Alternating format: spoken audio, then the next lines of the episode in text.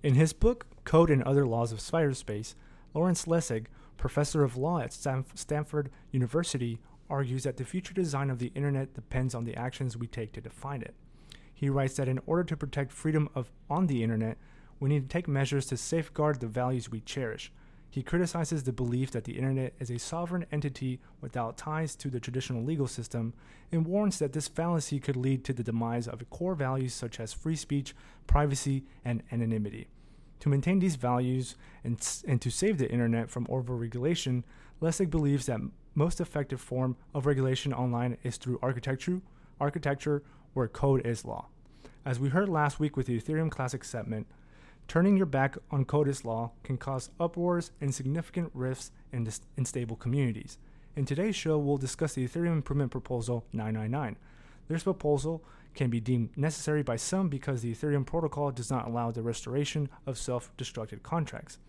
There is no simple way to enable the affected users and companies access to their tokens or and Ether. With the proposal in mind, the goal is that this will not change any Ethereum virtual machine semantics and tries to achieve the goal of unfreezing the funds by a single state transition.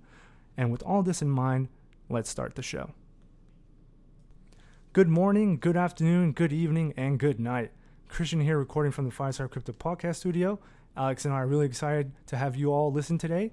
We sure are, man. Last week we discussed the DAO hack and the hard fork that allowed the Ethereum and Ethereum Classic chains to be given to us like a gift from the heavens.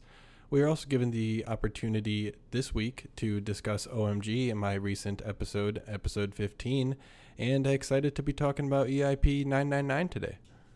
Yes, guys, but before we get started, don't forget to follow us on Twitter at fireside underscore crypto and on our Facebook and Instagram page at fireside crypto.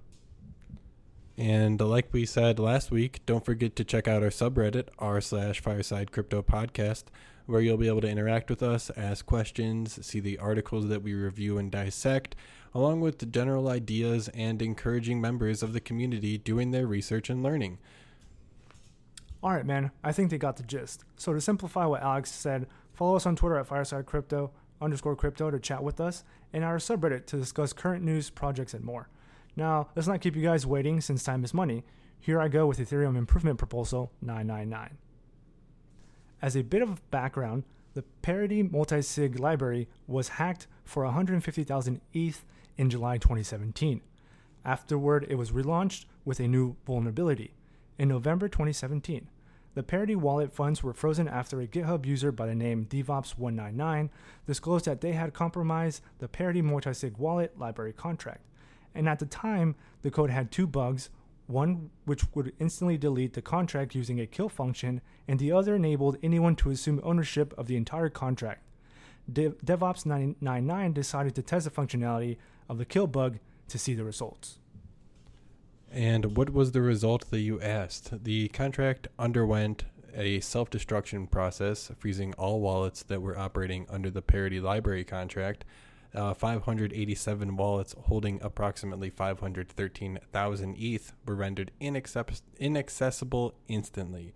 In 2017, the total worth of ETH stored in the wallets was estimated at 150 million, but since they have priced the value at a little bit over uh, 260 million dollars.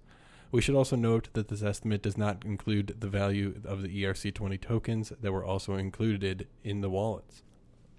I know this may sound all crazy to you guys, and you will definitely be wondering why, after you were hacked in July, why would you relaunch so soon in November? Not really taking the time to get the code structure correctly and the bugs fixed. That's the million dollar question, guys. So let us know your view on this and drop us a line here at on Twitter at fireside underscore crypto. And to bring more scrutiny to parity, it was identified in August 2017 on GitHub Someone reported the flaw, but since it was not classified as a critical security flaw, it was more or less ignored.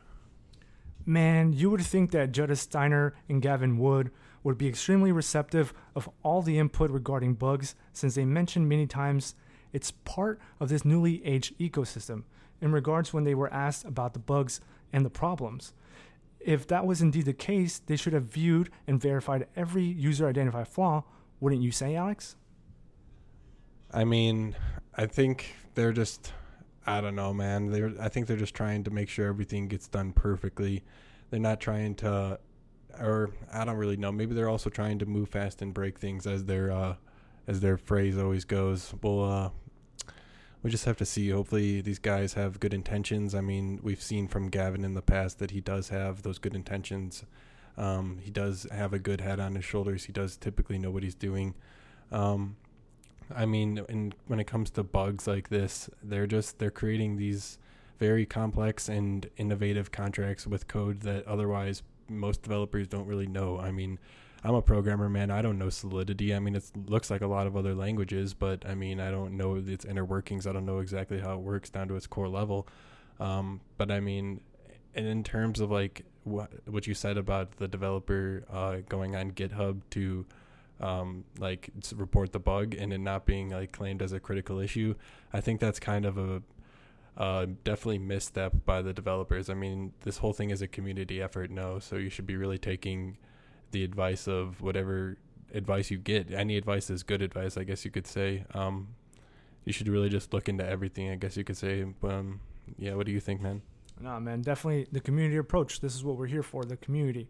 So, you know, you got to talk to the same friends and developers who are trying to advance, uh, you know, Ethereum, you know. But I know, well, let's get back. I know some of you are waiting for the good part, saying, damn, Fireside, I know this shit already. I did my due diligence. Give me more. But before we do that, to our listeners who are fresh on the block, welcome to Distributed Ledger Ecosystem. We are happy that you chose to learn about blockchain and grateful you are listening to us. Let's go over the basics and understanding of an Ethereum improvement proposal. Some of you guys might be asking though, what the fuck is an EIP? Well, an EIP stands for Ethereum Improvement Proposal. An EIP is a document that provides information to the Ethereum community or describes a new feature for Ethereum, its processes, or its environment. The EIP should be given a brief technical condition of the function and the foundation for the feature. The EIP author is responsible for building consensus within the community and documenting the opinions of those not in favor. So, the role of an EIP is to bring up potential changes that should be made, right? Exactly. An an EIP's intention is to be the primary mechanism for proposing new features, for collecting community input on an issue, and for documenting the design decisions that have gone into Ethereum. Because the EIPs are maintained as a text file in the repository, their vision history is historical record of the future proposal. For Ethereum implementers, EIPs are a convenient way to track the progress of their implementation. Ideally, each implementation maintainer would be able to list the EIPs that they have implemented. This would give the end users a convenient way to know and look back at the current status of any given implementation or library. So, there are three types of EIPs, which we will go over. The first one being a standard track EIP, which describes any change that affects most or all Ethereum implementations. Those would consist as changes to the network protocol, a change in block or a transaction validity rule, uh, changes to the proposed application standards, or even an amendment or additions that affects the ability for the projects to interact with each other using Ethereum. Continuing on the standard track EIP, they primarily focus on four things the core, networking, interface, and ERC. Core are the improvements for which requiring a consensus fork. For example, EIP 5, which focused on a gas cost for return values, EIP 101 allows for a substantial increase in generality, cryptographic algorithms used to secure accounts, reducing the level of indirection required from custom policy accounts such as multisigs, and it also simplifies the underlying Ethereum protocol. It also reviews and changes things that aren't necessarily crucial to the consensus protocol, but that may be relevant to the core developer discussions. For example, the changes of 2, 3, and 4 of EIP 86, which addressed the miner slash node strategy. Next, we have networking. Networking includes improvements around EIP 8, which are changes to the dev peer to peer wire protocol, which allows older versions to interact still and not refuse communication with each other. And also, it brings into the light Ethereum sub protocol, which enables users to maintain high security assurance about particular parts of the Ethereum state and verifies the execution of a transaction.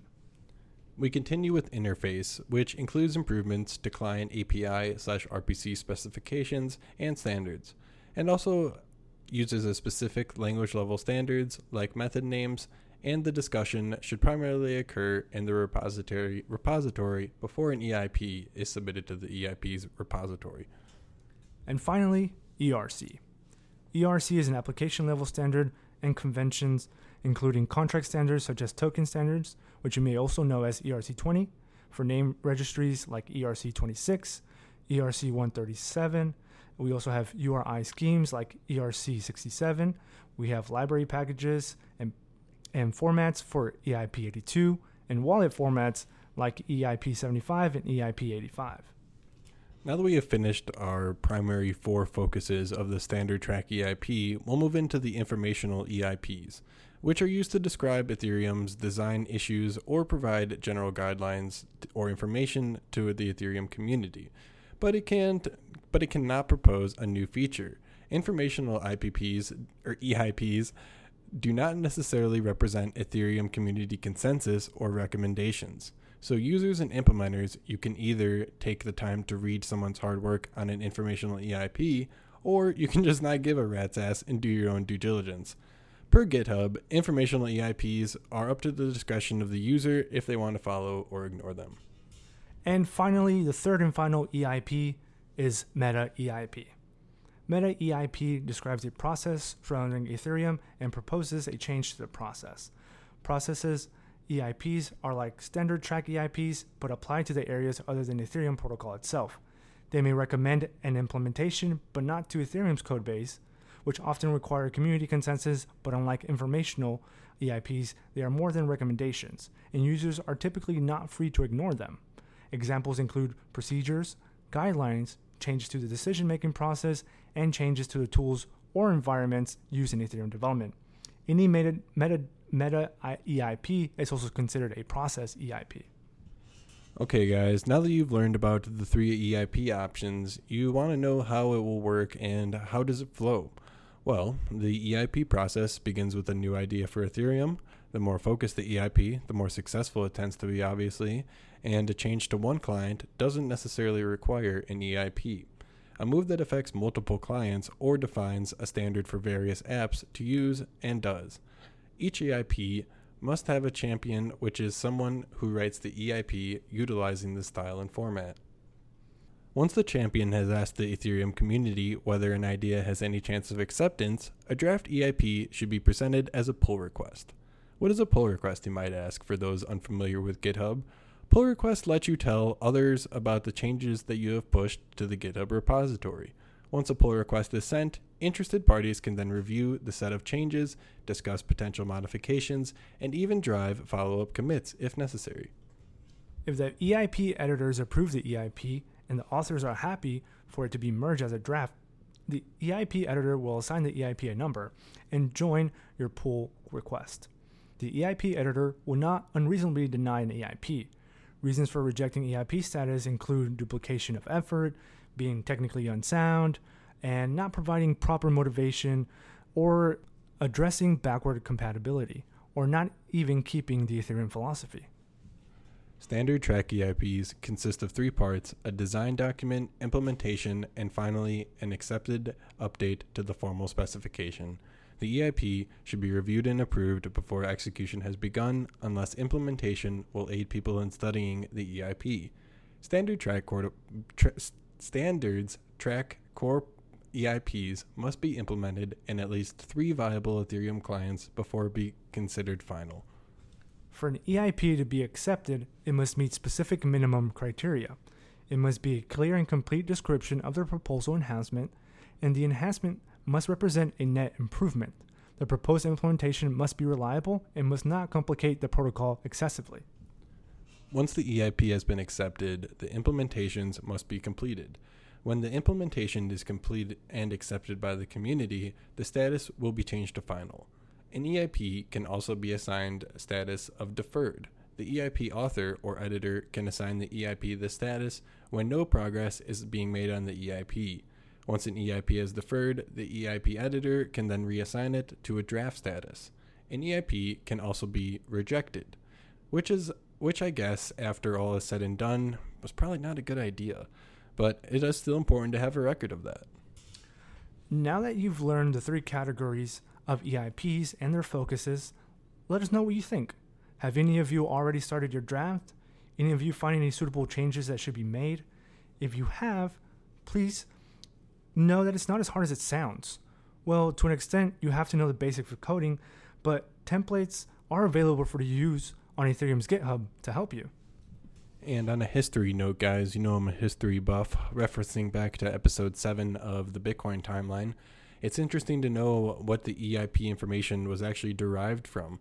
In uh, Bitcoin's use case, they used these things called Bitcoin improvement proposals, and uh, the Bitcoin BIP001 was written by Amir Taaki, and which in turn was derived from Python's PEP001 improvement proposal, which, from what we gathered in many places, was just simply copied and modified over from Python. Although the PEP 001 text was written by Barry Warsaw, Jeremy Hylton, and David Go- Goodger, they are not responsible for its use in the Ethereum improvement process. Before we begin to dive into the Ethereum Improvement Proposal 999, let's lay down some facts of this proposal.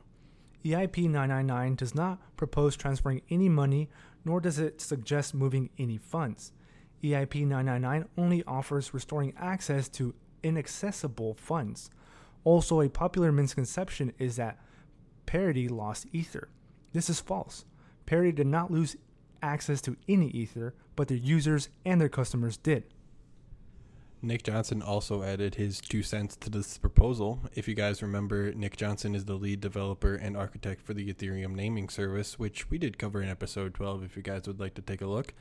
Nick Johnson is also in favor of EIP 999. He said, I simply think recovering funds is both more technically sound and more honest than the original proposal to modify the self destruct opcode. Since the code only targets the lost 513,000 Ethereum Ether, Nick believes that this may convince the community to support the decision.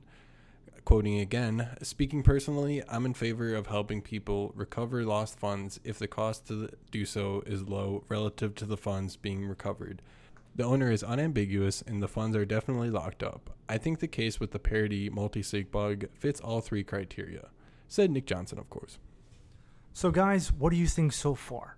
A simple mistake found by a user, which didn't get fixed or addressed on time, cost Moda, IMMLA, Tap Trust, Economy, Polkadot, and others inaccessibility to their funds. Exactly, guys. They all lost their uh, access to funds. So, what should we do? How do you guys feel? Where do you guys come uh, come from? Where would you turn for help? Put yourself in these company shoes and let us know what you guys think on Twitter. Uh, we also have our subreddit on uh, Reddit. If you guys heard earlier, r slash fireside crypto podcast, we would love to hear your uh, opinion on our posts. Exactly. Please do. Now, I know some of you are out there going, they're going to be asking, Christian, wouldn't the EIP 999 require the altering of every subsequent block hash? Um, and to that, I say, well, usually yes, since changing what code is presents an address that should be changing its history in some way, which would trigger changing block hashes. But the implementation of e- EIP 999 would would be to do this in the node software, not in the blockchain data itself. So the blockchain data still shows that the code self destructed, but clients would be ignoring that and instead return to the fixed contract code. Continuing with EIP 999, the wallet library which caused all this mess was used by the Parity wallet and to reduce the gas costs for users deploying multi signature wallets on the Ethereum blockchain. It contained a basic function, such as confirming or revoking multi signature transactions for any wallet deployed that depends on this library. The proposal suggested restoring the wallet library by a patched version, which would allow the owners of the dependent multi signature wallets to access their assets once again. Now, you've heard the proposal, which merely suggests restoring the wallet library with a patch version to allow the owners access to their funds again. Well, let's go over what the community consensus was. Voting on the proposal took place via a coin vote, which permitted those affected wallets to vote with the frozen ETH by signatures. which, after much debate within the Ethereum community, the final vote tally was expectedly tight, with the EIP 999 receiving 330 votes no and 300 votes yes, and nine impartial don't care votes. Damn, dude, I love those nine people. Now, some of you may find the result unsurprisingly, given that the Ethereum community's history of resistance towards recovering self destructed contracts is always in despair.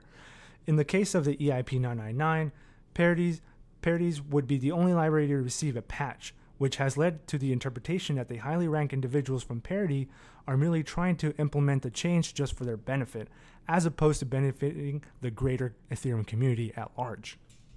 Isn't that always how it goes, man? It just it just matters whose money it is, who's got the who's got the bigger stake in the game. The philosophical debate, however, over the return of the lost funds is nothing new to the Ethereum community. After the DAO hack of nearly 60 million Ether in t- June 2016, those in favor of the blockchain's immutability split away from the Ethereum and formed the Ethereum Classic chain, which notably kept the money with the hackers, citing the code is law law. You can know more about the DAO hack, which is in episode 13, and the Ethereum Classic fork, which we focused on in episode 14. Now, do you agree with the voting results? Do you think lost or stolen funds should be returned via hard forks or a software patches in the cryptocurrency space? Let us know what you think at fireside underscore crypto. I also, really quick, if we have time, would like to bring out the comment that I found from Twitter from Ari Paul.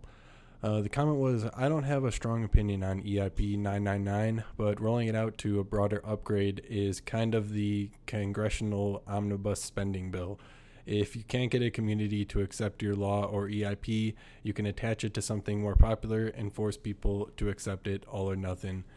I don't know about you guys, but that that that struck a chord with me, man. That really just nearly hit it on hit the nail on the head. Exactly. This comment got me thinking as well because I mean, we all know that Gavin, he's one of the original co-founders with Vitalik and um, just you know, the idea of this community holding so much power when it comes to economics might not sit well with people. And I wouldn't be surprised if later on or further down a few years from now, changes are done to the EIPs, where you can piggyback other proposals. But at least for the safekeeping, for now, that is impossible since you have to state your intention when choosing an EIP. Damn, man. Let's just, let's hope not. But fine, I'll, I'll play devil's advocate for you guys. If EIP 999 is to get executed, a hard fork would be mandatory since the Ethereum protocol does not permit the reinstatement of self destructed contracts.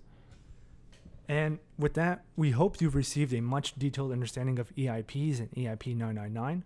From my perspective, EIP 999 would have allowed the users access to their funds, which were blocked by the contract being destroyed. It definitely wasn't a serious issue like when we had the split between Ethereum Classic and then Ethereum 2.0, I guess. But I do see the f- concerns of the community because it's creating a dangerous precedent. Although I wouldn't, I wouldn't have voted in favor of it. Now that we've seen the facts of and the technicality of it, we can only imagine that the future bugs are are going to be addressed sooner and accepted by everyone. The Ethereum community is stronger, and they seem to know what they want, and what they want is the best for Ethereum. So recommendations for all users should be accepted and noted so that problems can be addressed much quicker than with parity. And with that, guys, we hope that you enjoyed today's show of the Fireside Crypto Podcast. Please share this with your friends so we can keep growing. Uh, you can follow us on Twitter at fireside underscore crypto, Instagram and Facebook at fireside crypto. And don't forget to interact with us on Fireside Crypto Podcast subreddit. Um, from the Fireside Crypto Podcast, I'm Christian. And I'm Alex, signing, signing off. off.